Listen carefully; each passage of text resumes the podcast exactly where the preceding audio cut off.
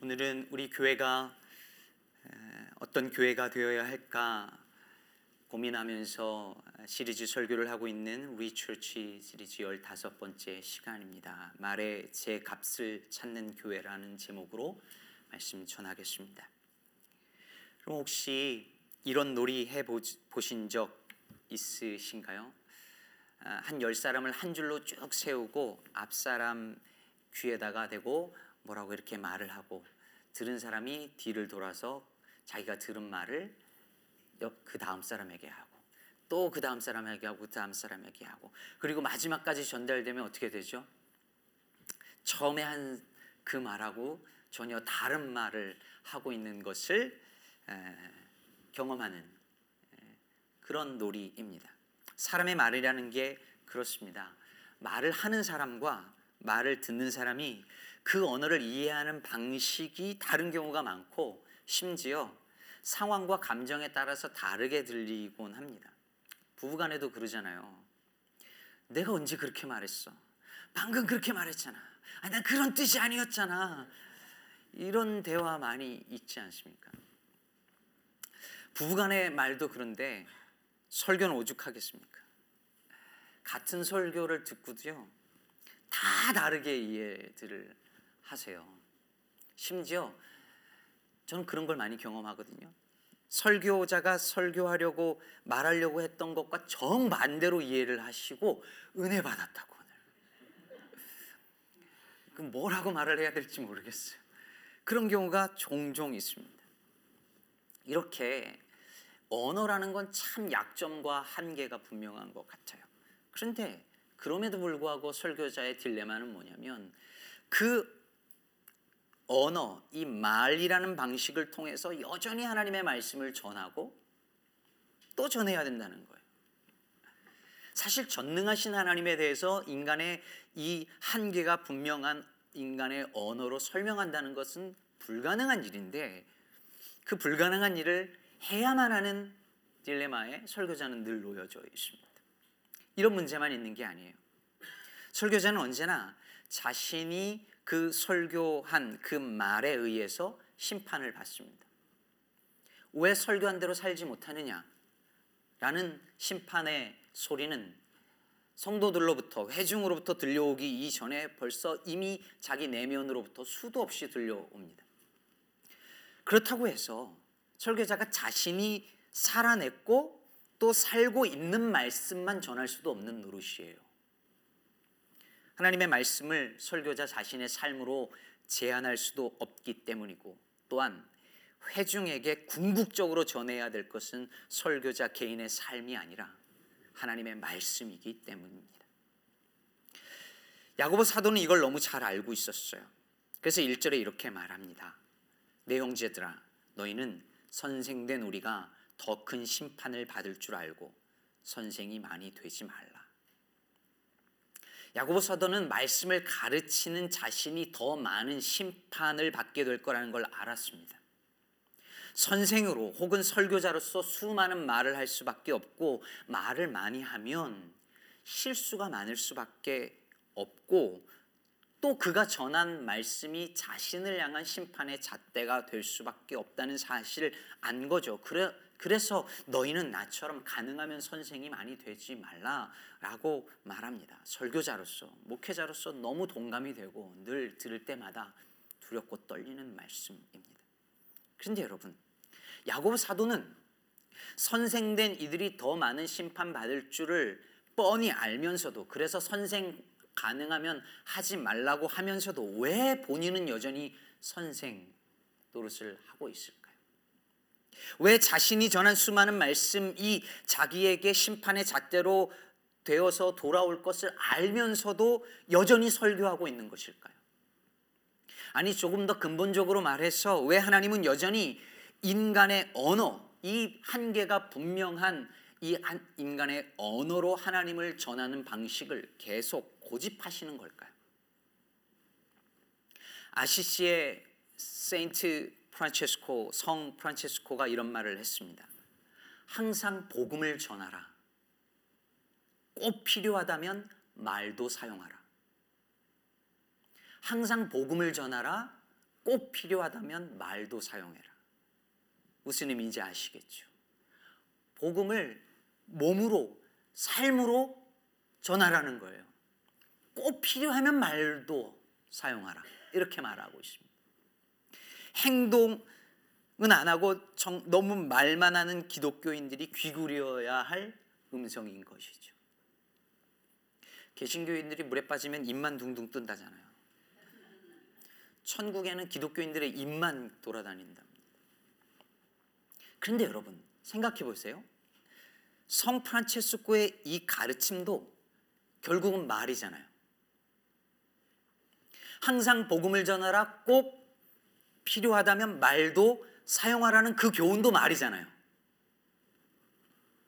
그러니까 말은 복음을 전하고 가르치기 위해서 어쩔 수 없는 포기할 수 없는 부분임을 역설적으로 보여주고 있는 거예요. 오늘 야고보 사도는 선생에게만 말의 무게에 대해 부담감을 주는 게 아닙니다. 오늘 말씀 2절에 보면 우리가 다 실수가 많으니 즉 모든 사람이 다 말에 있어서 실수가 많으니 만일 말에 실수가 없는 자라면 곧 온전한 사람이라고 말합니다. 그럼 말에 실수가 없는 사람은 온전하다, 완전한 사람이다 이렇게 말을 합니다. 세상에 말 실수 한 번 없는 사람이 있을까요? 오늘 아침 일어나서 몇 시간 되지도 않았는데 벌써 말 후회스러운 말 한 적은 없으신가요?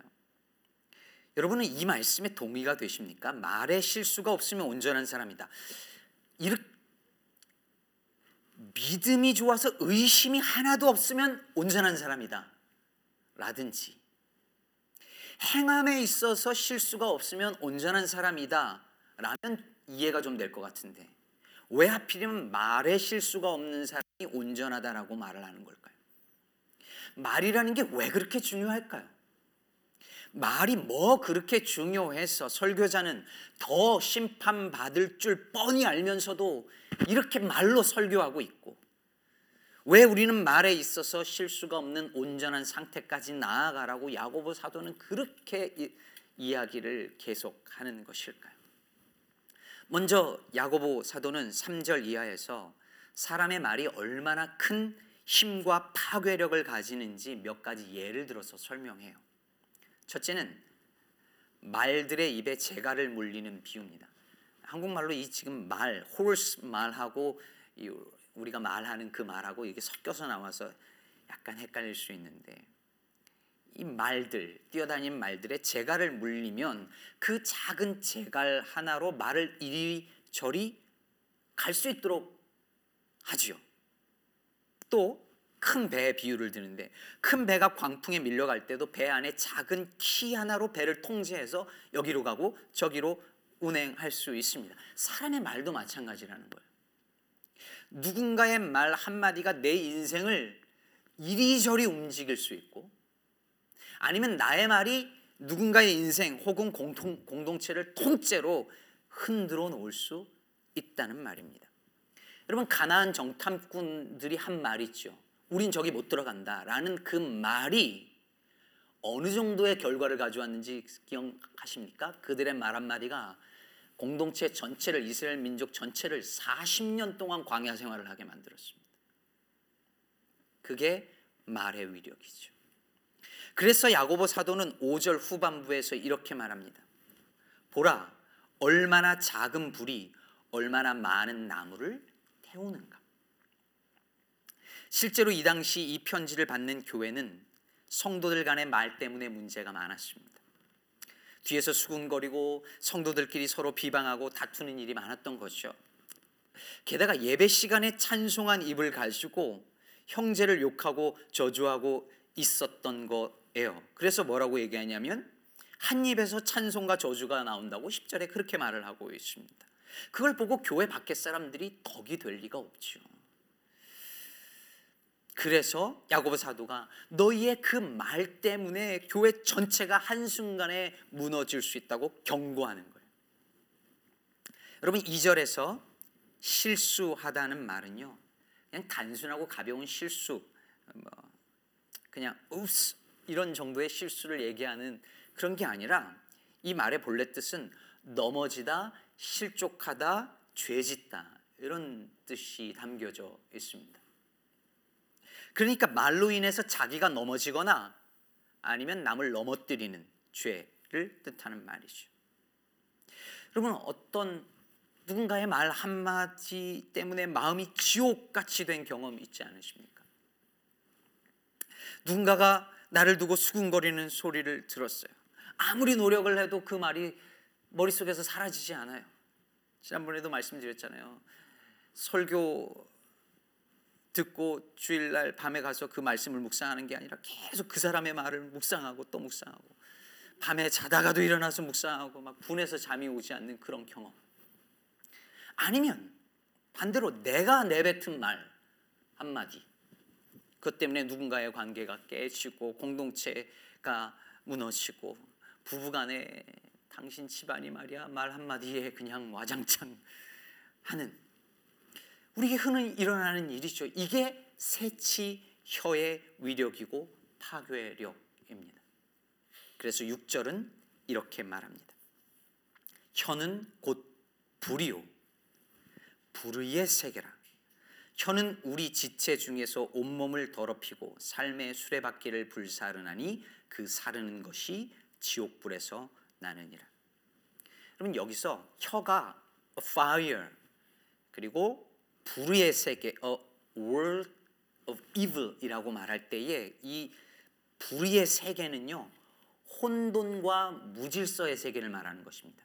chaos 그리고 disorder 그리고 이 불의의 세계가 그 혀가 삶의 수레바퀴를 불사른다 그랬는데 이 삶의 수레바퀴라고 할때이 the whole course of life라고 할 때 그 삶은 헬라어로 게네시스라고 하는데요. 창세기를 뜻하는 제네시스가 여기서 나왔어요. 삶, life라고 하는 게 게네시스, 게네시스가 제네시스 이렇게 됐는데 그러니까 여기서 삶은 뭘 말하는 거냐면 하나님이 창조하신 세계를 말하는 거예요. 근데 이게 수레바퀴라고 표현했으니까 이게 뭐냐면 하나님이 창조한 세계가 수레바퀴처럼 질서에 맞게 잘 진행되는 것을 말하는 단어인 거죠. 그런데 불의의 세계인 이 혀가 이 텅이 하나님이 창조한 그 질서를 어떻게 하는 거예요? 파괴하고 불사른다는 거지. 여러분 이게 바로 태초에 에덴 동산에서 있었던 그 사건이죠. 여러분 태초에 하나님이 뭘로 창조를 하셨죠? 말씀으로 창조하셨습니다. 하나님이 말씀으로 세상을 창조할 때 세상이 질서 있게 됐어요. 아름답게 질서가 있게 세상이 진행되게 되었습니다. 그런데 그 창조 질서가 깨어지는 그때 무슨 일이 있었나요? 아담과 하와를 유혹하는 뱀의 거짓말이 있었습니다. 그리고 그 거짓말에 속아서 아담과 하와가 처음으로 한 말이 뭐예요? 누군가를 탓하고 뱀이 그랬어요. 이 여자가 그랬어요. 하는 비방과 원망의 말. 심지어 하나님이 지어준 저 여자가 그랬습니다 하면서 하나님을 원망하는 말이었습니다. 잘 보십시오. 인류가 범죄하면서 가장 먼저 타락한 건 뭐냐면 인간의 말이었습니다. 인간의 타락은 곧 말의 타락이에요. 그래서 하나님을 향한 찬송과 서로를 향한 사랑의 말을 해야 할 사람들이 거짓말, 비난의 말, 의심의 말, 정죄의 말, 분노와 짜증의 말, 미움과 증오의 말, 죽이는 말, 아무 의미 없는 말, 빈 말, 헛된 말들을 쏟아놓으며 살아가게 된 것입니다. 여러분 그래서 누군가가 말하는 것을 보면 그 사람이 어떤 사람인지 알 수 있어요. 그 말 속에 그가 누구, 누구인지가 담겨져 있고 그가 거듭난 사람인지 아닌지 그것을 알 수 있습니다. 한 교회 안에 성도들이 쓰는 말을 보면 그 교회가 어떤 교회인지가 고스란히 드러나기 마련입니다. 저는 우리 교회 안에 거짓 말이 아닌 참말이 넘쳐났으면 좋겠습니다. 죽이는 말이 아니라 살리는 말을 하고 천박한 말이 아니라 품격 있는 말이 오고 가는 문화가 우리 교회 안에 만들어지기를 바랍니다.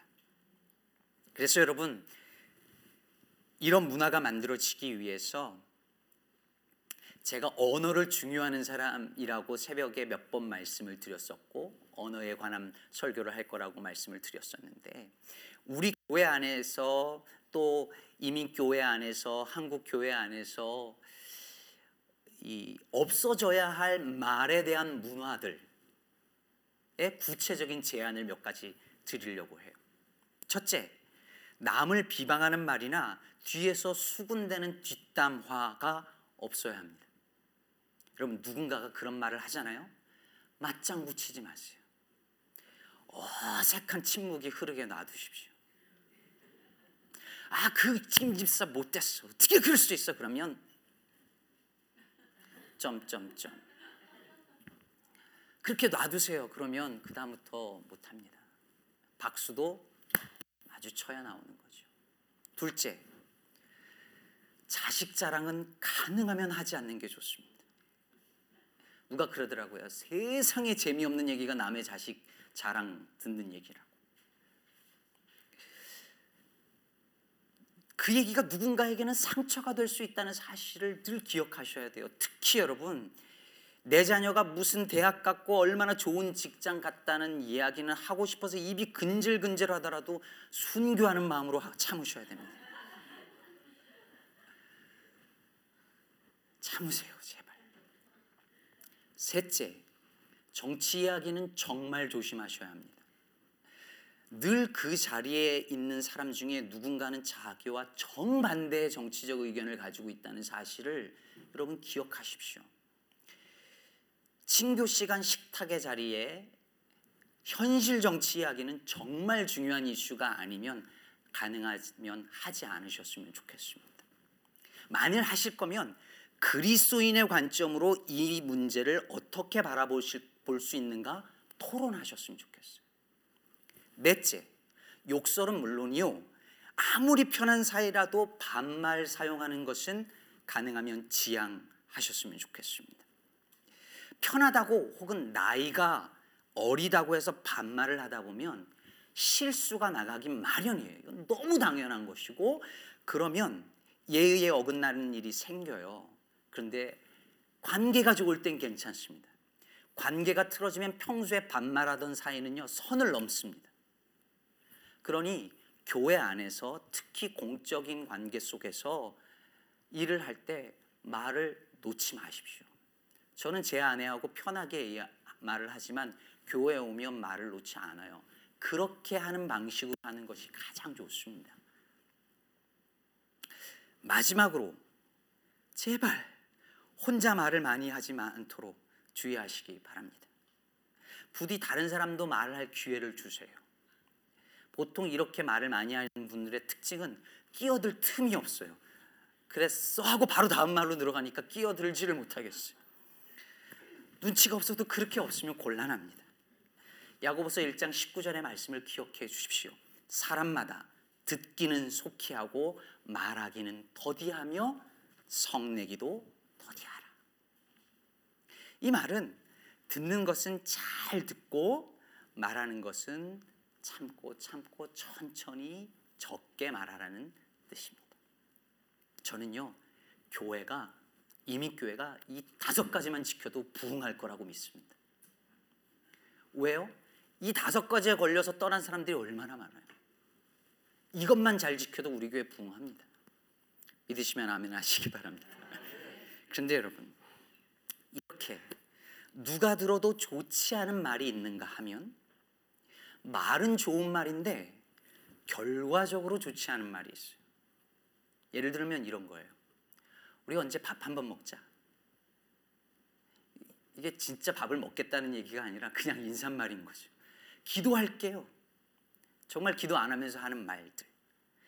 좋은 말인데 하는 사람이나 듣는 사람이 정말 그럴 거라고 확실하게 믿는 것이 아니라 인사치레가 되는 경우 그 말은 참말이 아니라 빈말이 됩니다. 여러분 누군가에게도 실제로 정말 그 말이 참말로 다가가서 변화를 일으킬 수 없는 너무너무 뻔한 말들은요 다 빈말이에요. 많은 교회에서 기도할 때 너무 대표 기도 너무 좋았는데 우리 교, 많은 교회에서 기도할 때 이렇게 하시잖아요. 천지를 창조하시고 무소부재하시고 알파와 오메가 되시고 꺼져가는 등불도 끄지 않으시고 뭐 이런 이런 늘 있는 그런 말들은 귀를 기울이지 않아요. 늘 듣던 말이니까 뻔한 말이니까. 카톡으로 여러분 메시지 보내는데요. 모든 사람에게 다, 다 가는 카톡 있잖아요. 이렇게 사진 하나 해가지고서는 한다든지 아니면 성탄절 제 생일날 뭐 이렇게 해서 오는데 남들도 다 받는 그거. 여러분 현제 차그 뭐 현대든 뭐에서 컴퍼니에서 생일이라고 와요. 여러분 고마우세요? 하나도 고맙지 않아요. 그거는 그냥 인사치레고 빈말이니까요. 여러분 야고보 사도는 5장에 가서 아무 것으로도 맹세하지 말라고 말해요. 예수님도 한 말씀이죠. 여러분 맹세하는 게 오해 안 되는 거죠? 왜 맹세하지 말라고 하시나요? 사람들은 왜 맹세를 할까요? 맹세를 안 하면 내 말을 안 믿으니까. 내 손에 장을 지진다. 라는 말을 하면 조금 믿어주니까 그런 표현을 쓰는 거예요. 내가 이거 안 하면 네 자식이다. 그럴 때 아무도 아, 저 사람이 내 호적에 들어와야 되나라고 고민하지 않아요. 내가 성을 간다라고 할 때 저 사람 성을 뭘로 바꿀까 고민하지 않아요. 왜? 뻔한 말인 걸 아니까. 빈말이죠. 여러분 이런 말들을 다 동원해야 상대방이 내 말을 믿어준다는 말은 뭘 의미하냐면 이미 내 말이 신뢰가 없다는 뜻인 것입니다. 즉 말이 제 값을 잃은 거죠. 수많은 다짐, 약속, 서약, 선서 등이 난무하지만 그 말의 제 값을 잃은 말들이 얼마나 많습니까? 세례 받을 때 집사로 장로로 목사로 서약할 때 그 서약하는 그 문구를 정말 저 사람이 반드시 지킬 거라고 사람들은 믿지 않습니다. 너무 많이 그 약속을 어기는 사람들을 보아왔고 약속을 지켜내는 사람을 본 적이 별로 없기 때문에 그 말들은 그 약속들은 결혼할 때 그 서약이 반드시 지켜질 거라고 믿지 않는 그 말들이 아무렇게나 쏟아내질 때 그 말들은 제 값을 잃어버렸습니다. 심각한 문제는 뭐냐면 하나님이 어떤 분이신지를 보여주는 말들조차 그 의미가 왜곡되거나 아무 의미 없는 말이 되어 간다는 것입니다. 교회 안에서 흔히 쓰는 말들, 은혜, 사랑, 자비, 복, 정의, 평화. 이런 말들이 너무 흔하게 쓰이지만 흔한 만큼 너무 많이 흔하게 쏟아내는 그 말들은 아무 변화도 일으키지 못하는 뻔한 값싼 언어들이 된 것입니다. 저는 말끝마다 영적 영적 하고 말끝마다 할렐루야 하면 입버릇처럼 하는 사람들을 신뢰하지 않습니다. 그 말에 진짜 제 값이 담겨져 있지 않은 헛말, 가벼운 말, 정말 그 의미를 살려내지 못하는 말들인 가능성이 너무 많기 때문입니다. 얼마 전 한 기독 언론이 이름만 되면 아는 목사님의 설교를 분석했더니 영적이라는 단어가 얼마나 많이 나오냐면 이런 단어들이 나옵니다. 영적 배수진, 영적 공공재, 영적 전쟁, 영적 세렌디피티, 영적 정규군, 영적 5분 대기조, 영적 공무 집행 방해, 영적 번지 점프, 심지어 영적 미세먼지. 그리고 이 교회는 고난절에 고난주일에 영적 미세먼지로부터 보호해주는 특세 마스크, 두려움, 염려, 의, 의심, 미세먼지 100% 차단 이런 것들을 나눠주고 했습니다. 도대체 여기에서 무슨 의미로 영적인라는 단어를 쓰는지 알 수가 없습니다. 전부 다 제 값을 다 잃어버린 말들입니다. 사랑 여러분, 은혜라는 말들을 너무 많이 쓰고 사랑이라는 말을 너무 많이 쓰면서 실제로 그 의미를 제대로 살려내지 못했기 때문입니다. 은혜롭게 넘어갑시다라는 말이 정말 성경에서 말하는 그 은혜의 제 값을 말하는 말인가요? 아닙니다. 그러면 이제 어떻게 해야 할까요? 타락한 말들, 인간의 죄로 말미암아 타락한 이 말, 제 값을 잃어버린 말들을 찾아와야죠. 제 값을 지불하고 찾아와야 합니다. 그것을 신학적인 말로 구속, redemption이라고 부릅니다. 구속이라는 말은 팔려간 종을 위해서 몸값을 지불하고 되찾아 올 때 그것을 구속이라고 표현합니다. redemption이죠. 예수님께서 죄의 종이 된 우리를 위해서 피로 값을 제 값을 치르시고 우리를 구속 redeem 하셨습니다.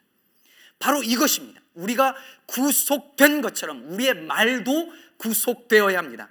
그것을 위해서 말씀이신 예수님께서 이 땅에 인카네이션 성육신 하셨습니다. 그리고 마가의 다락방에서 기도하던 제자들에게 성령께서 불의 형, 불의 혀, 혀처럼 임하셨고 그때 사람들의 입에서 방언이 터졌죠. 방언이 뭐예요? Speaking in other tongues. 예수를 믿을 때에 타락한 언어가 구속되는 일이 있다는 것을 복음서와 사도행전에서 보여주고 있습니다. 그래서 성령 받은 사람에게 있어 성령 받은 사람에게서 일어나는 현상은 불 받았다고 펄펄 뛰는 것이 아니라 그 사람의 언어가 바뀌는 것입니다. 그 사람의 말의 습관이 바뀌는 것입니다. 사랑하는 여러분, 사람의 말 때문에 상처받았다면 치유할 수 있는 유일한 길은 오직 하나님의 말씀뿐입니다. 누군가에게 내가 자꾸 상처 주는 말을 한다면 그 혀를 다스릴 수 있는 것도 말씀뿐입니다. 7절과 8절에서 말하기를 혀는 능히 다스릴 사람이 없습니다. 사람의 말을 다스릴 수 있는 것은 오직 주의 말씀뿐입니다.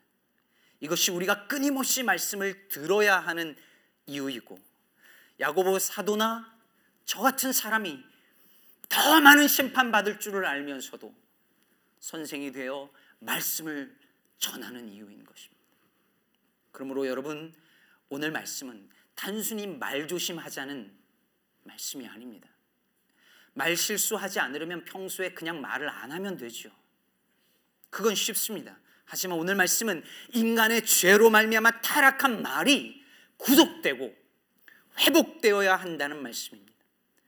8절 말씀처럼 쉬지 아니하는 악이요 죽이는 독이 가득한 말을 아니 내 입의 모든 말을 진실된 말, 사람을 살리는 말로 바꾸어야 한다는 말씀인 것입니다. 이것이 바로 오늘 야고보 사도가 말하는 온전한 사람이 된다는 말의 의미인 것입니다. 한민복 시인은 죄라는 시에서 이렇게 노래했습니다. 오염시키지 말자 죄란 말 칼날처럼 섬뜩 빛나야 한다. 건성으로 느껴 죄의 날 무뎌질 때 사람은 흔들린다. 나를 세워 등이 아닌 나를 대면하여 할 일과 하지 말아야 할 일 구분하며 살 수 있게 마음아 무뎌지지 말자. 여린만으로 세워, 세울 수 있는 강함만으로 지킬 수 있는 죄의 날 빛나게 푸르게 말로만 죄를 느끼지 말자. 겁처럼 신성한 죄란 말 오염시키지 말자. 죄란 말을 너무 가볍게 여기거나 건성으로 느껴서 죄란 말을 우리가 오염시켜 버렸습니다. 그래서 죄란 말을 들어도 두렵지 않습니다. 죄란 말을 오염시켜 버리니 은혜를 받아도 은, 은혜로 다가오지 않습니다. 그러니 은혜란 말도 오염시켜 버렸습니다. 너무 사랑이란 말을 함부로 쓰고 가볍게 쓰고 지켜내지 않으면서 사랑이란 말도 오염시켜 버렸습니다. 예수님은 이 땅에 오셔서 말씀인 그분이 이 땅에 오셔서 뻔하고 상투적인 종교인들의 언어를 일상에 살아있는 언어로 바꾸시면서 그 말의 제값을 찾아오셨습니다.